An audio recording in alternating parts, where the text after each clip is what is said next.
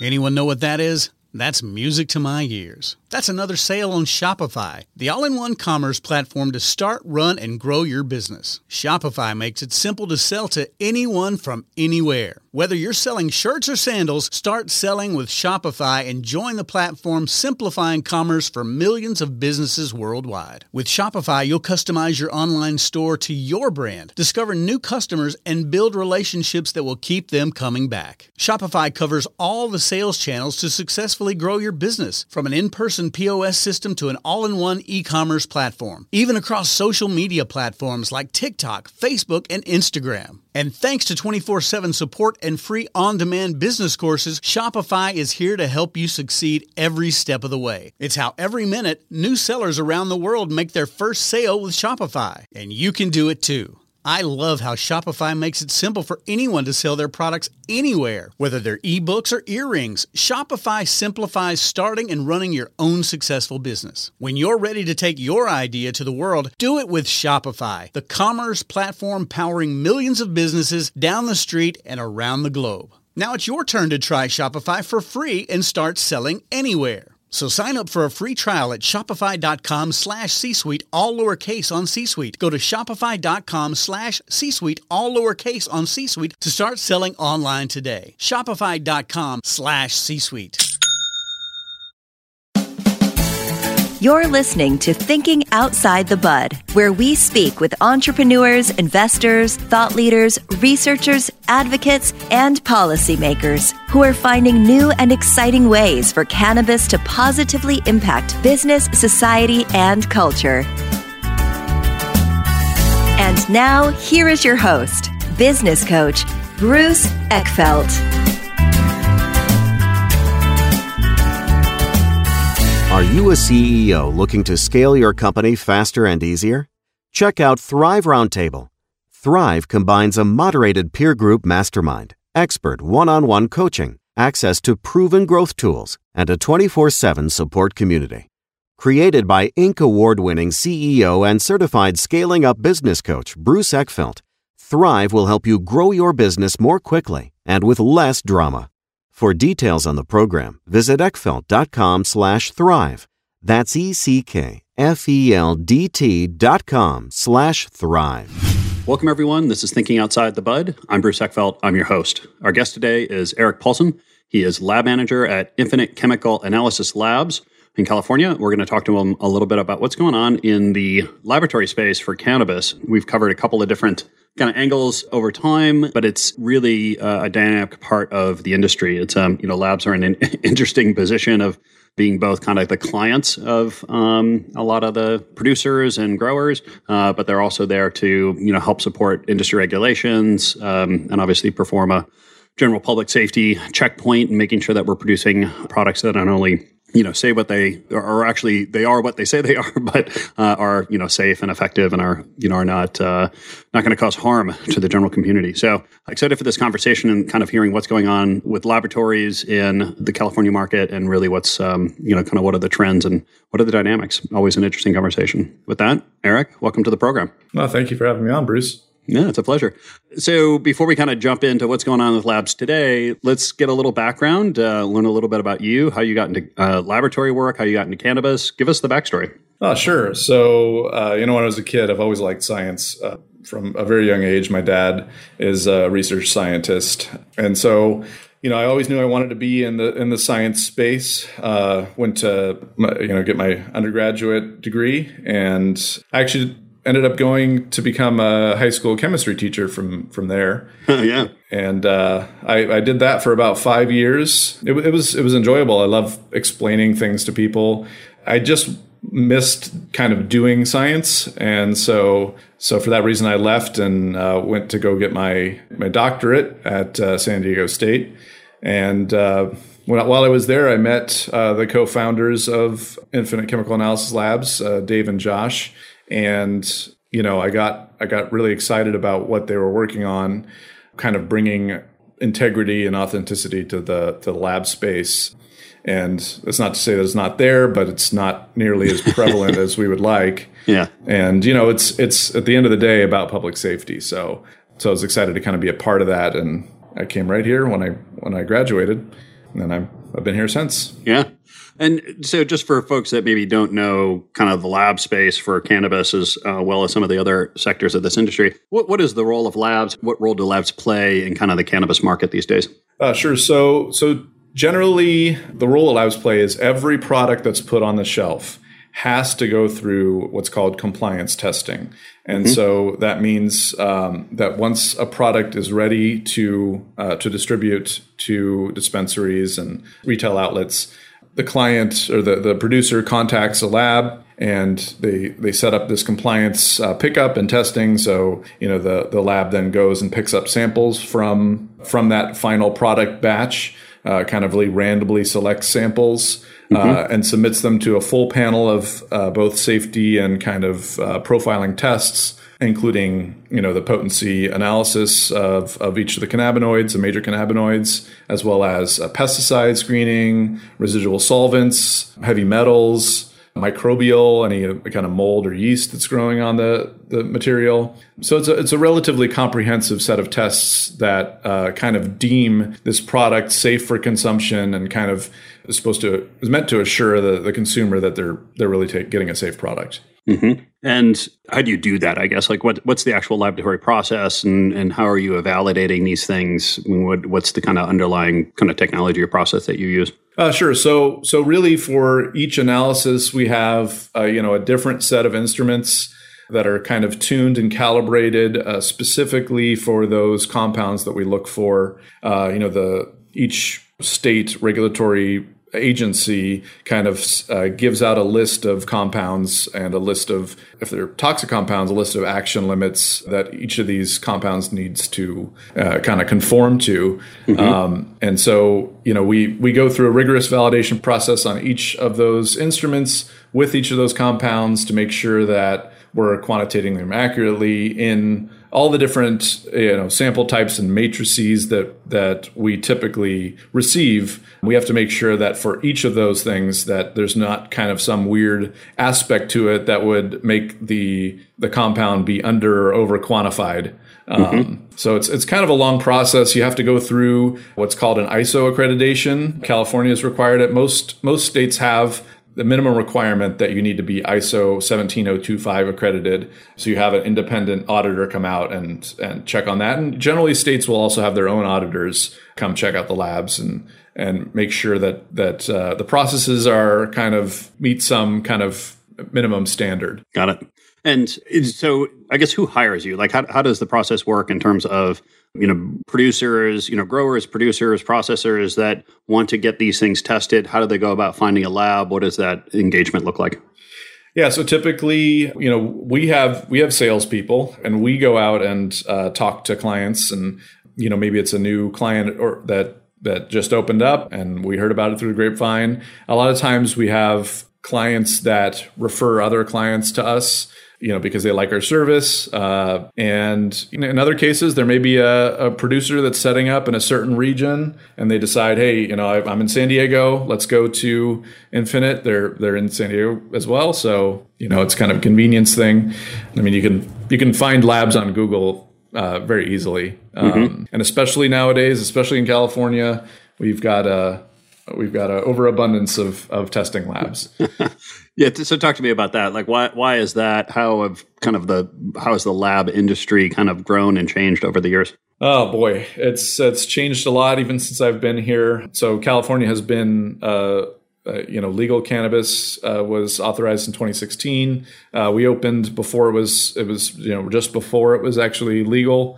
So we've been in the game this whole time. But uh, you know, in the meantime, I think in the last year, I want to say an additional eight labs were added, and so we're up we're up at a total of 40 labs in California, and this is only for a number of compliance tests. I believe it's around 2,000 a week. So you know, divide 2,000 by 40. Um, if my math is is correct, that's about 50 compliance samples a week. That's not uh-huh. enough to sustain a, uh, most labs. Yeah. Um, now, I will say that's not our only source of income. You know, generally for every client, if they want to make sure that their compliance tests are going to go the way they want them to, that they've got to do R and D testing, is what we call it. Okay. And so that's that's sending in samples prior to doing the compliance and checking. You know, they may do full panel tests, or they may only want to you know run this sample for pesticides because they're concerned about that. And so we do the R and D testing, and that actually comprises quite a bit of our um, our revenue. But but you know, there's definitely too many labs. Uh, you know, I would argue that the amount of testing that's done in the state could probably be handled by around 10 labs, say 10 to 15 labs, yeah, uh, easily. So, what is the effect then on, on the industry right now of having this kind of abundance of laboratory facilities, you know, an oversupply of laboratory facilities? How, how has that kind of changed the dynamics of the industry?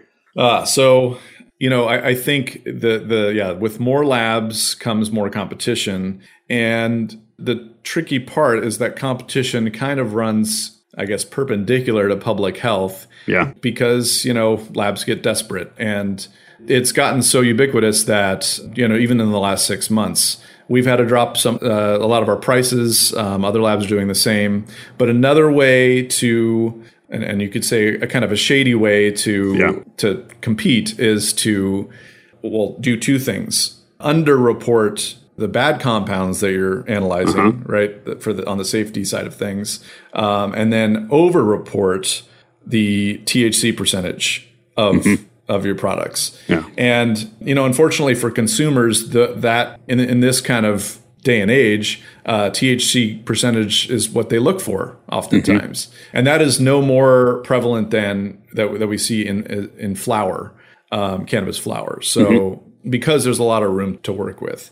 Yeah. and so, you know, as far as the regulations go, one of the the safeguards you could say that they put in to kind of mitigate any kind of random increases in potency is by by having a label claim. So, if you label your product at, you know, say 30% THC um, and the lab comes back and says no, that's only 25%. Well, that's that's outside the 10% variance range uh, that the state allows, and so it's it's required the, the the producer then relabel the product. But you know, as these producers and, and growers have figured out, is that as long as you can go and do your R and D testing with that same lab that you're going to do the compliance testing with, and assume that the the lab's going to be consistent, then you know really you can label it whatever number that the, the lab says you can label at. And you know if labs are being unscrupulous and Yeah. increasing potencies, then they know their ways around that. And and why why does that help the producer, the cultivator, or the processor to to have a higher percentage? I mean, it's just because they can sell it for a higher rate. I mean, what what is the economic force that's play here? Yeah, so I, I think I think it's it really comes down to the dispensaries. You know, the dispensaries basically post. You know, they label every single product that's on the shelf. They give the THC value. You know, if, if you look online at the dispensaries uh, lists, you can sort by THC low, you know, high to low. They've really made THC concentration kind of integral way you know a selective selecting process i guess in which you can choose your product. And so if you want to get at the top of that list you better uh, you better have high potency numbers. Um, we've actually seen we've talked to dispensaries that are basically you know maybe a few years ago they were able to put some flower on the on the shelf that was under 20% but now because so many uh, people are labeling above that they won't even accept that. Yeah, interesting. So there's just pressure on the market that the demand from consumers is is very kind of THC percentage focused. So then that transfers to the dispensary, which then transfers to the lab. You know, because they're or to the producer who transfers to the lab, saying, "Look, we've got to get these."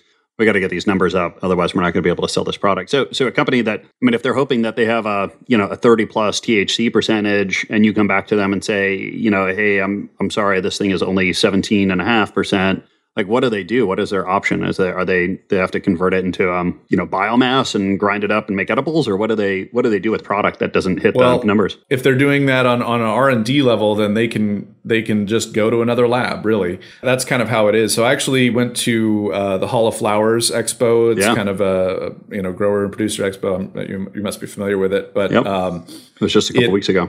Yeah, it was it actually it was last week Yeah. um, up in Santa Rosa, and they uh, I talked to a grower, and you know you know we're, we're up there you know talking to clients trying to drum up some business, but um, this you know this particular grower he said that he tests with four labs at the moment, And what he does is he, he was upfront with us with this. Yeah. What he does is send this uh, same sample to all four different labs, see which number comes back the highest, and then decide to go forward with that lab for that week. And they would go and, and constantly be retesting with, with each lab for each batch. And he would even say that, oh, we know that this lab just calibrated their, their instruments. So we're not going to go with them this week. Meaning that uh, a well calibrated instrument is going to be lower because it's going to be more accurate. yeah. And so they, they, they can't play the game of, well, instruments kind of get off calibration. So if I have something that hasn't been calibrated for a while, I may get lucky. It may show me a higher THC than I actually have. Exactly. We're going to take a quick break to hear some words from our sponsors. And now back to our program. So the growers literally just shop the market. So they say, look, I've, I've got a batch. I'm just going to send it out to multiple labs and I'm just going to pick the one that happens to come back with the highest number. Mm-hmm. Mm-hmm. So now from a lab point of view, I mean, if they're if they're still testing with lots of different labs, do you care? well, I mean, I think we've got a reputation in the industry for putting out accurate numbers. Yeah. And so so when it comes down to it, in certain cases, you know, because of, of label claims for edibles, for example, there's a there's a limit to how much each edible can have and how much each, each pack can contain in terms okay. of their THC value. So in those kind of instances, you know, consistency and accuracy are very important. And so, you know, we've got we've got a decent amount of, of edible business, tincture business, you know, things like that. What we've dropped off of uh, in the last couple of years is flower business. Hmm. And you know, so we we do care. Yeah. You know, we we've we've had labs or sorry, we've had clients tell us that the reason why they switched was because our THC numbers are too low. Yeah. And so and so how does this play out? Right. So you're gonna have growers are gonna shop the labs. They're gonna they're gonna look for labs that either because of uncalibrated machines or or you know unscrupulous willingness to kind of juice the numbers, you're gonna get product on the shelf that is, I guess, best case, just not as potent as you think. Worst case actually contains you know uh, deleterious material inside of it that we really don't want from a public safety point of view. Like how does this ultimately self-correct or what's the process for correcting this? Yeah that's a good question. I mean you know there i guess the kind of unfortunate way would be if you know someone got really sick from consuming a, yeah. a contaminated batch right and you know that kind of shone a light on the industry and you know, I, you know, again, we're, we're just talking about potency inflation here, yeah. but I would say that potency inflation and contaminant underinflation, um, yeah. or uh, deflation, deflation, um, go hand in hand, right? So you know, the the at the end of the day, some of these labs they just they just want to get as many clients as possible, as many as many samples as possible, and whatever it takes to do that, that's what they're willing to do. Yeah. So I would say on the on the regulatory side of things, if we want to if we want to kind of stave off that kind of negative publicity, you know, it requires regulators to be a little bit more, more proactive in kind of policing these labs and making sure they're not doing these kind of things. Yeah. Yes. Uh, and it kind of differs from from state to state. You know, right now we we operate in both California and Michigan, and and they they are on two completely different levels when it comes to um, you know these kind of monitoring these things. So in, yeah. in Michigan, you know, one of the things that they've done is they've they've kind of set a soft cap on potency, not, and it's not necessarily a cap, but but basically uh, what it comes down to is if flower tests above a certain number, and I think it's thirty percent then they they will generally do an audit. And it's not to say that they'll test it themselves but they'll say hey look you five labs go and pick up this product and test it as well. It's kind of like a second opinion. And and so that at least confirms or you know shows that the lab's producing a, an errant result. And um, you know we, we haven't been on the on the negative side of that kind of thing. So it's we don't know what the what the consequences are necessarily, but but you know at least the regulators have an eye on which labs are doing this. So let me make sure I understand. So only if if you exceed a thirty percent number do they then verify it with a with a second lab. But mm-hmm. the, I mean, okay, so then everyone just starts reporting, you know, 29.999%, right? I mean, like right, right. the problem with one of these limits is like people will just you know run right up to the limit so they don't have to go to a of a course, yeah, yeah. So I think the the other side of that is to do. I mean, really, the only only uh, the only thing you can do is blind samples. So you you send you know the same blind sample. You know the regulatory body sends the same blind sample to all the labs, and uh, you know there's no labeling on it to show that it's a you know kind of a test sample, mm-hmm. um, and just get you know receive the the results from all the labs and and See you know kind of monitor bar. on that. Yeah. Yeah, it's really it's um I'm I'm going to forget the Latin phrase, but you know who guards the guards, right? Like like you guys you guys are supposed to be the guards to the quality. Well, someone's got to guard you, and it's like yeah, I guess it I guess it kind of goes back to the regulators. I mean, it, it seems I think one of the challenges with cannabis, or one of the things that I, I think cannabis has done a reasonably good job of, or as they've at least attempted to do, is be reasonably self policing and self regulating, and that you know not not getting into a situation where you know the states or i mean ultimately you know if we get there the federal government you know or, or various departments within the federal government are, are going to play a kind of a strong role on the regulatory side. And if we can maintain the regulators and the public's trust around you know the, the industry's ability to self-regulate that would be you know much better. It would be an unfortunate situation to get in cannabis if we you know that we get heavy-handed or the regulators have to get heavy-handed because we can't self-regulate on these things. You know barring the regulators stepping up and yeah doing you know blind analysis or you know walking into facilities and starting to look at equipment and testing things and seeing what their calibrations and stuff are. Like how is there a way that we can be better about self-regulating as an industry? Well honestly i, I think you know maybe in, in, you know some cases the state thinks the more labs the better. But in my mind uh, quality over quantity. You know if you have 10 really good really you know trustworthy labs you know, you wouldn't have to do as much policing. I mean, it, the policing would be easier, right? Yeah. Because you would just have to keep a very close eye on 10 labs rather than a reasonably close eye on 40 labs. You know, that I, I and that would really help on the regulator side of things, but you know, just decreasing the amount of competition and and not making it such a business oriented decision for lab testing. Yeah. You know, well, that works if you happen to be one of the labs. if you want to get into the space, you know, you know that true, true. That doesn't, but then, then the competition becomes, you know, which lab can be can do the most trustworthy work, right? Yeah.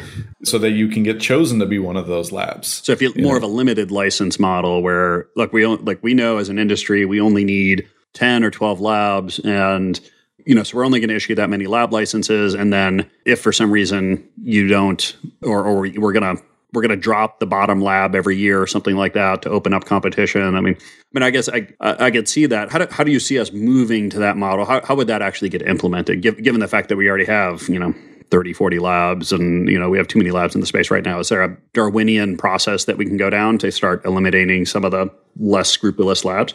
Well, I mean, so so the way most uh, most regulatory agencies work is they they give licenses on an annual basis. And in mm-hmm. fact, I mean, that's another one of the uh, kind of interesting things about California is that we were supposed to be giving out all these provisional licenses and then transitioning to an annual license basis. But the, the that transition has been pretty slow. In fact, as far as we know, and, and there could be more information out there that we don't, but no, mm-hmm. but as far as we know, there is not a single lab that's on an annual license. We're trying to be the first or one of the first uh, labs to get our annual license. I think we're in the final steps of that. But it, just in general, the the industry, there's like all the licenses, uh, cultivators, you know, producers. I think only 25% of the licenses are annual, and the rest are provisional. Um, and so to get that annual license, you have to go through a lot of extra steps, you know, in terms of showing the state your validation uh, data and I think that would be a good step. And so basically, it, you after a certain point, the you just never you don't renew the provisional license, and you you know you only allow the annual licenses to continue. So you can still keep giving provisional licenses, but you have to prove yourself within a certain period of time, or your license doesn't get renewed. Yeah. I think that would be the the best way. Yeah. And um, let's talk a little bit about kind of the trends going on right now in terms of what what's actually getting tested. I mean, we've got you know hundreds of cannabinoids in in the cannabis plant. What um, you know, we've talked about THC and and some of the pesticides, heavy metal kind of things that we're wor- worried about. But what else is being kind of tested today? What what do producers want to know? What do customers want to know? What do dispensaries know, want to know in terms of what's actually in the product and how do we test for those things? Yeah, it's, it's very interesting. So I think you know in the industry, everyone wants their their kind of niche uh, product that they only they and a few others sell, mm-hmm. and so they can kind of corner the market on that. In some cases, that's just a you know a really inventive kind of delivery system, right? Uh, a new kind of edible, or um, you know we've had people try to get inhalers through the uh, the process. It's, hmm. it's been a little challenging for them. Cotton yeah. candy, we've seen, you know. Um, so, I'm so, curious how they test like pizza. I've seen people do like pizza, cannabis pizza. Like, oh, what do you like? You got to slice this thing up and grind it and figure out how to test it. right. Yeah. So that that's been a challenge for sure. I think on the other end, people are working on you know isolating specific cannabinoids. So as you as you mentioned, you know THC is the main one, but uh, you know obviously CBD is its own own thing. Uh, generally related to hemp. But you know, there's things like CBG and CBN, and you know, in a lot of cases those are cannabinoids that are that are extracted naturally from a plant, purified. But we are starting to see a good number of converted cannabinoids coming out, and so those are those are ones that are that are not actually naturally occurring in the plant they're actually you're taking something like CBD and performing a chemical reaction to turn it into something else. And so I know kind of a hot topic of the last year has been uh, delta 8 THC. Mm-hmm. And really delta 8 THC is not naturally occurring at all. You know, people make claims that there's some you know minuscule amount of delta 8 THC. It may be true, but I think a lot of that might be coming in the in the, the processing. You know, you may be making a little bit of that. Oh, but, interesting. but yeah, delta 8 has kind of been a big thing for a while. We're seeing samples of HHC, hexahydrocannabinol, THCO acetate, um, and so those converted cannabinoids typically involve a little bit more chemistry. There's more processing involved, and you know, in terms of the health hazards of those things, uh, that's something we need to look at a little bit more closely. And in some cases, certain states are are just outright banning conversions, but you know, in other cases, you know, they they just they're turning a blind eye. So I don't think we should do either of those things. I think we should really figure out what kind of issues those conversions can entail and make sure we're we're performing the right safety tests to you know ensure that those products are safe because right now it's completely un- unregulated market yeah. And the worst thing that we're seeing currently is people converting to delta 9 THC which is the you know active form of THC we see in cannabis. Yeah. And and so what's happening there is rather than trying to you know enter this unregulated or poorly regulated market uh, for these other cannabinoids, they're actually trying to take this converted delta nine THC and kind of infuse it into the legal market. And what that's doing is because you can produce it from much more cheaply than extracting it from the cannabis plant, they're getting the prices are dropping and um, they're making it kind of a lot tougher on the, the legal cannabis industry. So that make sure I understand. So this is, you know, people are using what they're using CBD or hemp derived mm-hmm. cannabinoids. Yeah. Mm-hmm. So they're using hemp derived CBD, which is, you know, obviously much cheaper to produce, you know, because you can you can do that anywhere. You can grow it in any state and and there's no limits and you don't need, you know, the kind of licensing that you do. So they take the CBD and then in the lab they convert it to TH to delta 9. Yep. Mm-hmm. And then and then they so they convert it to delta 9 and then then use that in any kind of edible or any kind of product that's that normally would use an extract from from a THC cannabis plant and and kind of it's like a back door correct, into, correct edibles. Yeah. So mm-hmm. and like how I guess how does the licensing work on that? So when, once they convert it to Delta Nine, are they do they need a cannabis license or what's what's going on there? Yeah, so I think what's happening is is those producers are then selling it to people that do have licenses and those people are either mixing it in with you know kind of the the natural cannabis derived delta 9 and then and then kind of getting it into the legal market that way. Um, or you know they're just kind of i don't know turning a blind eye and yeah. Uh, seems shady. Yeah. Yeah. So and how do and can you test for that? You can tell from a laboratory point of view you can tell delta 9 that's naturally derived from a cannabis plant versus delta 9 that's derived from uh, another cannabinoid yeah, so because we think this will be a, big issue in the future, we've been we've been looking at that really closely, and and uh, we, we believe we do have uh, certain metrics in place that yeah. um, that tell us that uh, yeah. pretty clearly. Yeah. So we're we're going to be, you know, we're moving forward with you know regulations and, and seeing what, what we can do on the the regulatory side. Uh, you know, that's that's kind of a a current area of interest for us. Yeah. And how do you see, you know, if and when we get some kind of federal, you know change in federal status of of cannabis, how is that going to impact the laboratory space? I would hope that it kind of normalizes the the regulatory sphere, and what I would hope is that the the federal regulators will will look at best practices from each of the states and and talk to, to labs that we have or that, that have kind of knowledge of you know pitfalls and not just labs but you know just just in in each sector of the industry right mm-hmm. uh, to you know talk to the experts and and kind of learn from this kind of quasi legal you know state legal but not federally illegal kind of uh, period of time that we've been in you know, we've been working with the NACB, National Association of Cannabis Businesses, to kind of as a way of, of talking to regulators on a potentially national level and kind of giving our expertise on what we think needs to get yeah, it needs to improve. Yeah, I know it's a tough one. I mean, I think there's going to be a lot of changes, you know, if and when we get some kind of federal federal changes. Eric, this has been a pleasure. If people want to find out more about you, about the lab, what's the best way to get that information? Uh, sure, you can just go to uh, infinitecal.com it's our website, and you can always email me. We'll have my email address in the show notes. Yes, yeah, the, I'll put uh, both the links and email in the show notes. You can uh, get contacted. People can click through. Eric, this has been a pleasure. Thank you so much for taking the time today. Yeah, thank you. That's it for this episode of Thinking Outside the Bud. Be sure to subscribe using your favorite podcast app so you don't miss our future episodes. See you next time. You've been listening to Thinking Outside the Bud with business coach Bruce Eckfeldt. To find a full list of podcast episodes, download the tools and worksheets, and access other great content, visit the website at thinkingoutsidethebud.com. And don't forget to sign up for the free newsletter at thinkingoutsidethebud.com forward slash newsletter.